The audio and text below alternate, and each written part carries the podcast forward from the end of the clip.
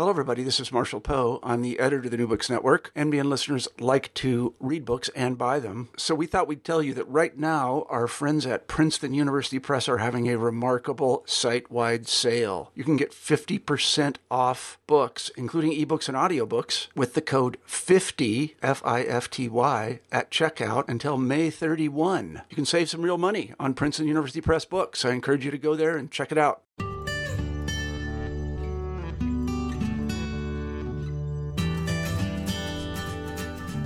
Hey everyone, you're listening to the New Books Network, and this is the Drugs, Addiction, and Recovery Podcast.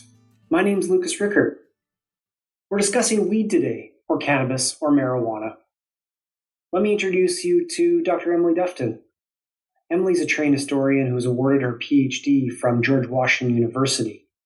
She's also a professional writer, and her work has appeared in Time Magazine, uh, on CNN, the Smithsonian Magazine, uh, as well as the Washington Post. So Emily's new book is called Grassroots: The Rise and Fall and Rise of Marijuana in America, and it's published by Basic Books. Emily, can you share a bit about your background and uh, how you got interested in the history of marijuana? Sure. Uh, I started grad school in 2008, and I came in really interested in investigating questions about social activism in the United States. You know, essentially what made grassroots activists you know, effective or not. And as I went through my classwork and as I went through my comprehensive exams, I had always had kind of an outside interest in drug history. I loved reading about it. I loved uh, understanding the lens through which we could, you know, kind of view drug use as um, a way to understand American history and American culture. And I realized uh, as I was working towards starting to write my dissertation in 2010, two years before the first legalization law was passed, that there was one short segment in one of my favorite drug history books, which was uh, Martin Torgoff's Can't Find My Way Home, where he talked a little bit about the parent movement, which was this activist movement that was opposed to the decriminalization of marijuana in the 1970s he talked a little bit about it. So does David Musto in The American Disease, but there wasn't too mm. much. And I thought, well, wait a second. You know, I grew up in the 90s and I was very familiar with anti marijuana uh, programs and cartoons and all this other stuff. And I thought, is this where it got its start? Is the parent movement where this all began? And as I started researching it, I realized this was a wonderful example of very powerful and very effective grassroots activism. So that became the basis of my dissertation, which I then expanded on to tell the whole story of both for and anti marijuana activism from the 1960s to today. So the chapter that jumped out uh, at me, chapter four, is called "You Won't Have to Be Paranoid Anymore." Uh, and so, how does this fit into the into the larger narrative? Isn't that a great quote? I love that.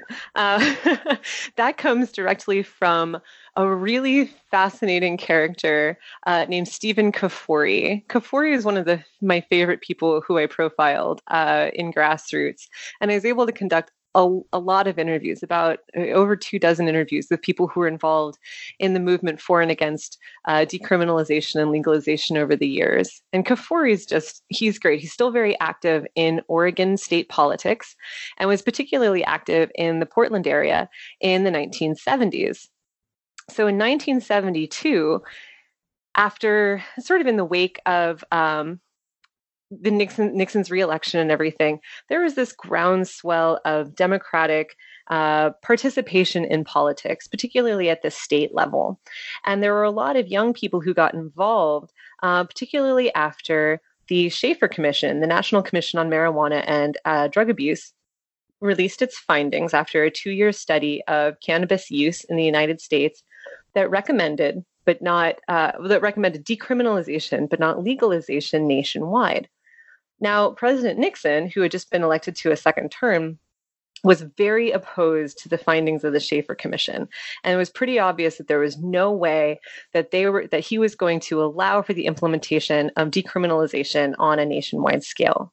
But there were some people in states across the country who saw the Shafer Commission's recommendations as basically I, you know, the term we'd use today is actionable items, right? Mm. Stephen Kafoury was one of these people. He's young at the time, he's in his 20s, and he decides to run for state government in Oregon. He's uh, going door to door, uh, trying to generate votes for himself in the Portland area. And he notices that when he knocks on the door, a lot of young people similar to his age are terrified to open the door because they're scared he's a cop. Um, so he can tell that people are rushing around inside trying to hide drug paraphernalia. They open the door, it smells like weed. And it's very obvious that um, marijuana is being used and that people are terrified about their use because they don't want to be arrested. Now, Oregon doesn't have as strict state laws as places, say, like Texas or even California at the time, but nonetheless, it's still a problem. So he starts making his constituents a problem, uh, a promise, and he says, "You won't have to be paranoid anymore. If you elect me, I will pass decriminalization in the state of Oregon, and you won't have to fear, you know, a knock at the door every time every time someone comes to visit you. If it's the cops." It'll be what a, a civil fine. It'll be like a traffic ticket, as opposed to getting you arrested uh, and thrown into and thrown into jail. So he's elected. It works. This promise really has a lot of power behind it. And he ends mm-hmm. up teaming up with some rather surprising people in the Oregon state legislature to pass decriminalization on a statewide scale in 1973. And Oregon becomes the first state in America to pass decriminalization. And it takes a long time for other states to catch up, a minimum of two years but it really sets the standard and it uh, in no way surprised me that Oregon was one of the first states to adopt legalization then in the 2010s. It already had that period of decriminalization uh, 40 years prior. He sounds like a really fascinating character. He's super cool and he's still super active. He was, um, after being involved in the Oregon state legislature, he moved into education. He was very uh, prominent on the Oregon school board. Um, he was a Peace Corps volunteer. He did all sorts of really cool stuff. And now I believe he's a lawyer working on environmental issues. So he remains really committed to a lot of the same ideas and passions that drove him in the 1970s. He's he's definitely cool. so he is essentially a, a pro marijuana activist. Um, in in chapter eight, you talk a little bit about the parents, um, uh, the parent revolution, and um, uh, I'm a parent, you're a parent. Uh, is it fair to say that they were anti marijuana activists? It is fair, I think. And I, I, don't think that they would be opposed to that title either.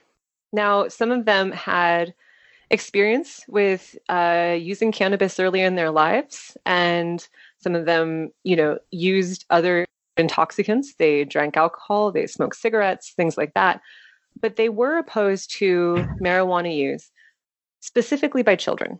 And mm-hmm. that was really where it crossed the line for them. Um, the story of the parent movement begins in 1976 when a number of states had already decriminalized the possession of up to an ounce of cannabis.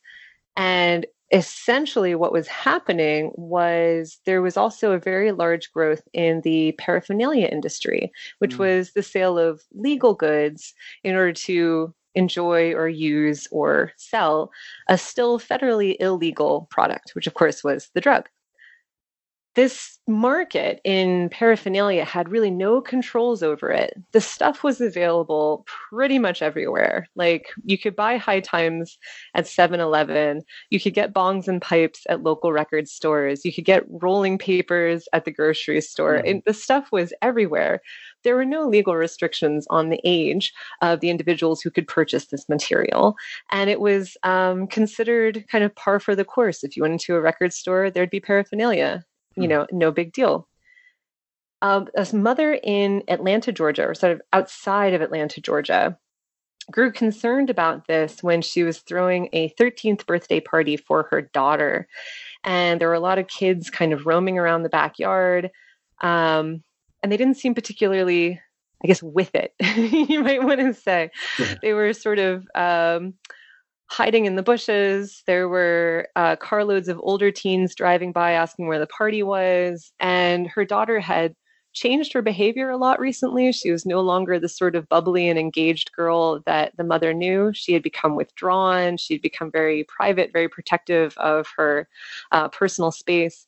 And the mother was getting very concerned. And so after the party was over, she and her husband start searching around their backyard and they find you know, leftover roaches and bottles of uh, wine coolers and all this other stuff. And they suddenly realized that this drug culture that they had an idea was happening. Now, Georgia did not decriminalize, but police in Georgia were told to kind of reduce their efforts against that drug and focus more on other harder substances like heroin and things like that. Uh, but the drug culture that they had heard was sort of growing in other places had not only come to Georgia, but had literally followed them home and was in the backyard of their 13 year old daughter. And that was frightening for them. Uh, the mother's name was uh, Marsha Manatt Schuchard, but she went by the nickname Keith for reasons I've never totally understood. Uh, but Schuchard was a researcher. She had a PhD in British literature. And she started looking into all the federal information about the effects of cannabis on individuals. And all the information was pretty much about adults. And it kind of made it seem like there were no terrible effects. Um, obviously, the information from the 1930s was slightly different, but information in more previous decades uh, didn't make it seem like such a big deal. But she was terrified because there was some information about the effects of cannabis use on adolescent bodies that warned of terrifying things. Um, it suggested that cannabis could render children infertile, uh, that it would destroy chromosomes and would affect generations to, come afterwards. And she had nothing to compare it to. Uh, of course, so she's reading this stuff. She knows that her daughter's smoking pot, and she's absolutely terrified of the outcomes. So she starts to sort of mobilize against it. And I feel as though some people have looked back on the parents, the parent movement activists, as kind of like the Debbie Downers of the 1970s. But I think as as parents ourselves, like if I, I mean, my kid's almost three, he's hasn't gotten into too much bad stuff beyond Peppa Pig, which can get kind of irritating after a while, but she's not so bad.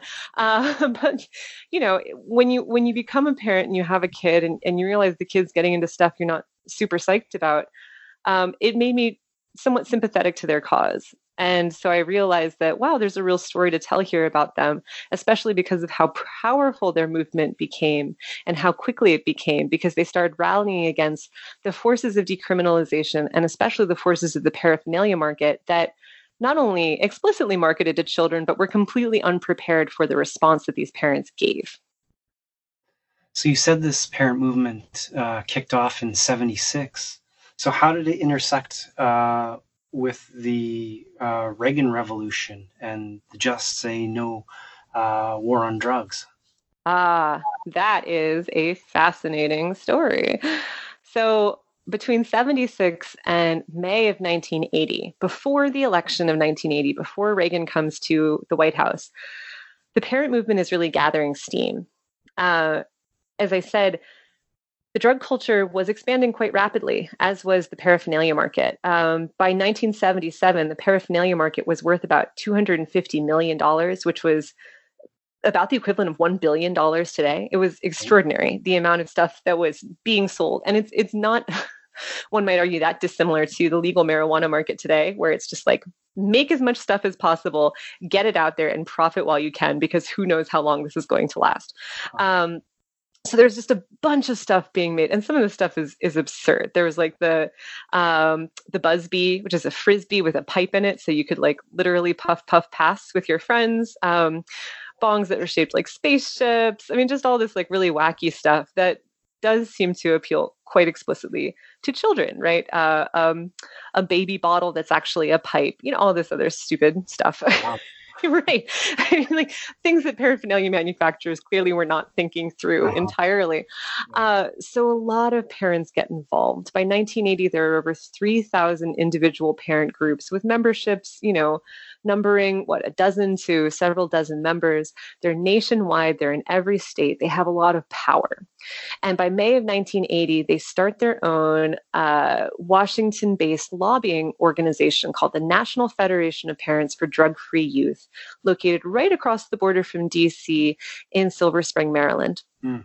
And they essentially start this organization because they need kind of an organizing factor, an umbrella factor for these 3,000 parent groups that are located nationwide. They want to start talking more to national leaders rather than state leaders. And when Reagan uh, wins the election a few months later in November and then comes to the White House in January 1981, they are essentially perfectly poised without even really you know planning on it they're perfectly poised to influence how Nancy Reagan t- takes on the platform of adolescent drug abuse prevention. Now, it's really important to remember that when Nancy Reagan came to Washington, D.C. in January of 1981, she is immensely unpopular. like people, people can't stand her. Uh, she was called a frivolous social climber, the likes of Lady Macbeth uh, because of her time as the uh, first lady of uh, the state of California when her husband was governor there. Uh, she's seen as frivolous. She's spending too much money on things like her $10,000 inaugural ball gown uh, when the United States is sliding into a recession. She just seems like so out of touch and um, oh, just unlikable.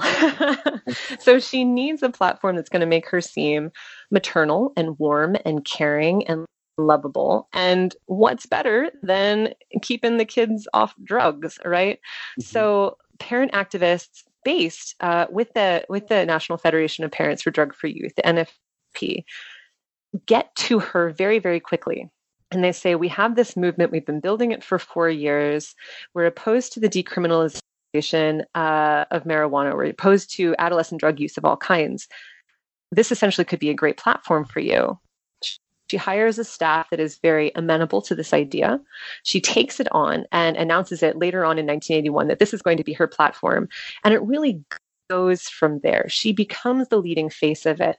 And it becomes a very, symbiotic relationship between the White House and the parent movement. The parent movement now has a national thrust uh, coming from Washington, D.C. And Nancy Reagan's reputation is salvaged because she absorbs and ultimately, of course, usurps the platform of these parent activists. It's uh, they really feed into each other. I mean, I I've always found Nancy Reagan and the Reagan Revolution pretty interesting. I grew up in the 1980s, and I, I suppose that that's the period of the book where you're talking about the fall of cannabis, right? Yeah. So, can you sketch for us a little bit about this rise, the second rise, uh, and when it really kicked off in, in earnest? Yeah. And the second rise is very much precipitated by the fall. So, to backtrack a little bit, between 73 and 78, a dozen states decriminalize the personal possession of up to an ounce of pot. And this is huge because like a third of the country lives in these states, and some of them are surprising, like Alaska, which actually uh, decriminalized through constitutional state amendment, uh, or Mississippi, uh, Minnesota, like states that have not exactly embraced legalization today, but were very uh, amenable to the idea of decriminalization in the 70s. Now, when the Reagans come into the White House, of course, they have control over state drug and alcohol budgets because the federal government controls the block grants that filter down to the states that essentially say that you are allowed to use these massive amounts of federal dollars for whatever programs that you like, but they're basically kind of dictated by what's coming down from Washington. And Washington says that if you have decriminalized, we will not give you the money that you were expecting. Mm. So states say, oh, how much is decriminalization really worth to us? Is it worth the several million dollars we're getting from Washington, D.C.?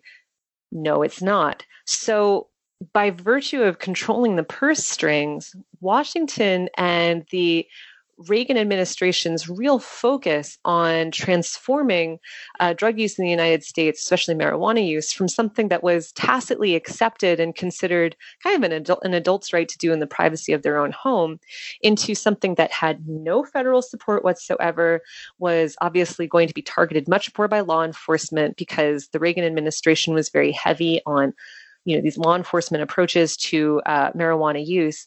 And that was the fall. So Mm-hmm. Every single one of those decriminalization laws were overturned uh, by the early 1980s. And uh, pot once again really went underground. So you can see coverage of it in High Times, which is an extraordinary chronicle of this entire area from when it, uh, entire era, excuse me, from when it started publishing in 74 on. Uh, so all of a sudden, it doesn't become this celebration of decriminalization. There's a lot of stories about how to um, home grow Huh. like very privately. like, do you have a corner in your basement? Here's how you do it. It really literally goes underground. So, this is the fall. But what happens to make cannabis rise again in the United States is the participation and involvement of the marijuana rights movement with the HIV, AIDS, and gay rights movement in the mid 1980s into the early 1990s. And this is like one of my all-time favorite moments of history to study and it just shows how nothing ever happens in isolation. There there are no vacuums in history. Everything is always kind of tied into each other. So in the mid 1980s especially in places like San Francisco the HIV AIDS epidemic is starting to really hit home and you have dozens and then hundreds and then thousands of people dying and there are two particular activists in San Francisco whose names are Dennis Peron, who uh, just died two years ago, and her nickname is Brownie Mary, but her name was literally Mary Jane Rathbun, which is like a moment of of historical kismet that's just too perfect to to, to explain any other way. But Brownie Mary and Dennis Peron um, are both uh, cannabis users. They're both uh, very sympathetic to the gay rights movement, and they're both terrified of the HIV/AIDS epidemic. And they essentially start treating their friends and lovers and uh, you know sort of extended family members in the Castro district of San Francisco with cannabis for people who are struggling with the symptoms of HIV because doctors don't want to touch these individuals. They're they don't understand the disease. They're terrified by it. There's wasting syndrome. There's a lot of nausea. There's a lot of pain. But Brownie Mary and Dennis Peron find that if they feed a patient a brownie and an hour later they start to have an appetite again, their nausea subsides, they have a little bit more energy, and they're able to actually start functioning again, this is a good thing so by 1996, they engage in a lot of grassroots activism and they get Proposition 215, the Compassionate Use Act, on the California ballot in 1996. And it passes. And California is the first state uh, in America to pass a medical marijuana law that allows doctors to recommend, not prescribe, but recommend the use of uh, cannabis for and this is quite extraordinary for, for really any illness, but it's primarily focused on HIV, AIDS, glaucoma, and cancer. And once that first law is passed and there is a recognition of cannabis's potential medical effects, it kind of opens up this groundswell of support for more movements within the states to allow the sick and the dying to access the use of this drug within a medical context. And so now I think we have, oh man, sometimes I get the numbers. I think it's 33 states mm. that allow medical use, but it all started back in California in 96, primarily because of its combination with the gay rights and HIV AIDS movement, thanks to Dennis Peron and Brownie Mary. Wow, it's a really fascinating story. You know, it's, um, and, and it sets sort of the stage, establishes the conditions for um, important current debates. I mean, because this is we're in the rise right now, um, and so considering where we are in this phase, um, I, I, mean, it's obvious that you're contributing to like extraordinarily important contemporary discussions. But um, you know, if you had to put your book in the hands of someone one person, who would it be? I mean, who is it that needs to read that book? Oh, I think everyone everyone yeah, needs to buy it for friends, family members, everyone. Everyone, please feel free. what a silly question. but but I I think you know I don't think there's just one person who needs to read it, but I I feel like anyone who wants to oversimplify this fight and say yes legalization is inevitable or no legalization is a flash in the pan.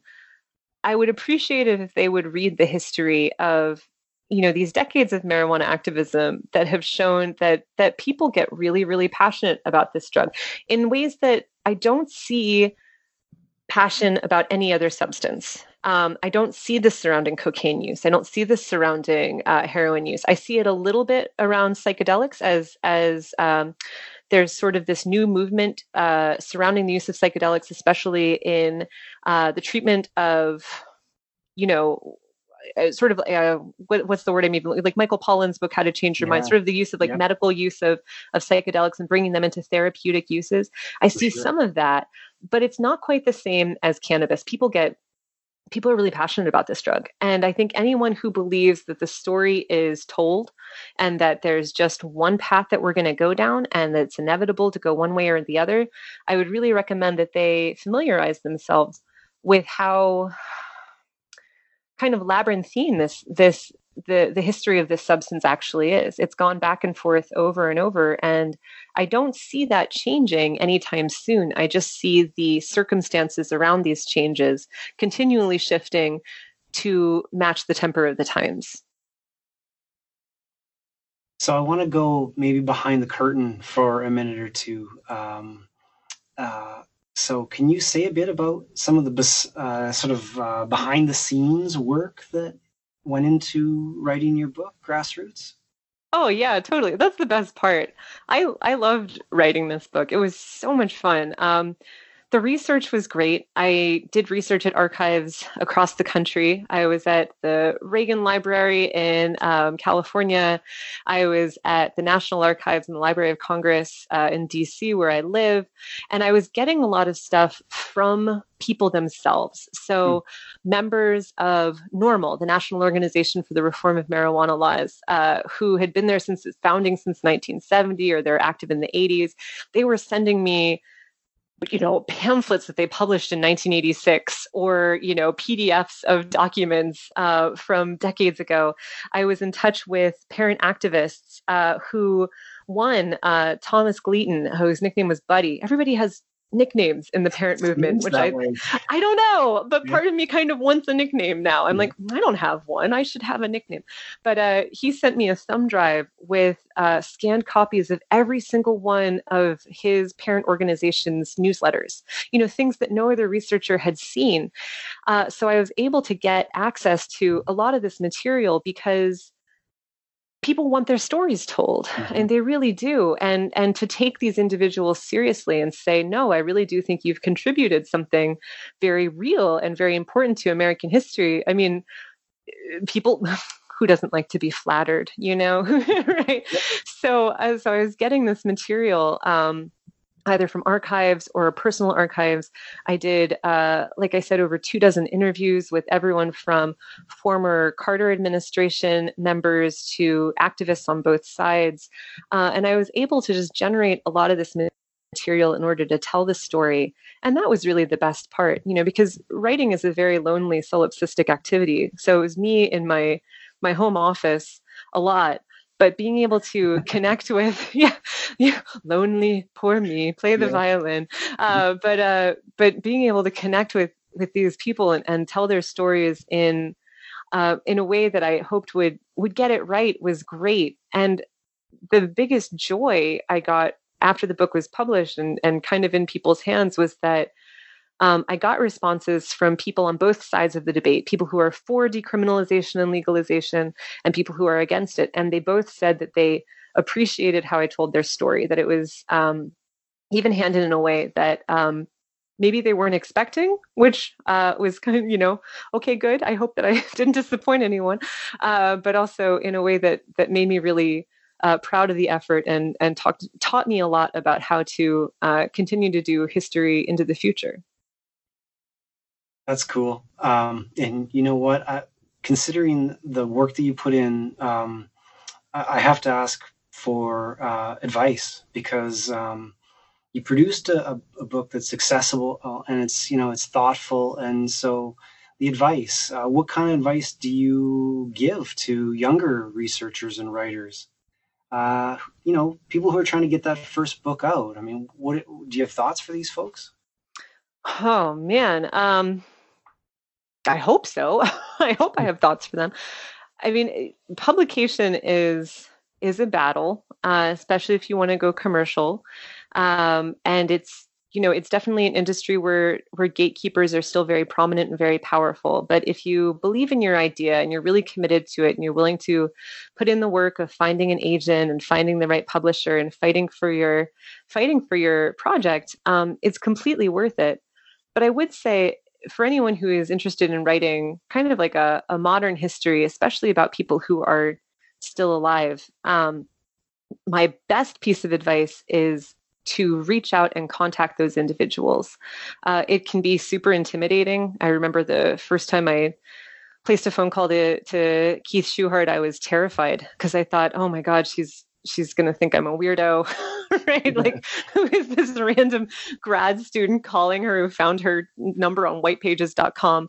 Uh, but it's really worth it and and for the most part people are so willing to talk they're so honored to have their stories told and you'll find out so much more from interviewing individuals who are involved with whatever project it is that you're investigating um, than you will just in the archives or just in whatever. So, of course, it can get messy. You're dealing with real people uh, who may or may not like what you're eventually going to write. But the benefits of getting those stories and, and hearing it, you know, straight from the horse's mouth is they they so overwhelm any potential pitfalls that that is definitely the advice I would give to anyone, you know, pursuing a project right now. Hmm. So what's next for you? I mean, what are you writing or what's the next project that you're researching? My next project and my my agent says that she's going to work on selling my proposal uh, next month so i'm super Ooh. psyched about that yeah so mama might get a paycheck who knows um, uh, is the, the history of the development of medication assisted treatment for opioid use disorder mm. uh, so similar to grassroots it's the story of the people who developed these substances uh, methadone, buprenorphine, and naltrexone who were very involved in their development, who were very passionate about their development, who became particularly financially invested in their development, the people who are opposed to this development, and the story of essentially how we got to this point where there are three of these drugs that are now available for people struggling with OUD, opioid use disorder. Uh, all these drugs are over 50 years old. which is mm. somewhat uh, troubling. Uh, and they're the only ones that are allowed. There is an enormous amount of restrictions over them. They are uh, oftentimes very price prohibitive. And how we got there is a story of passion and corruption and um, individuals. And so I'm really excited to tell that story as well. It will be. Uh, I think I'm going to get a lot of flack on Twitter, but I'm excited about it. as long as you're up for it. Hey, bring it on. Yep. Emily's the author of Grassroots The Rise and Fall and Rise of Marijuana in America. It's a stimulating and topical work, and I recommend it greatly. And Emily, thanks so much for being here today. Oh, Luke, thank you so much. It was great to talk to you. It was a blast. Thanks.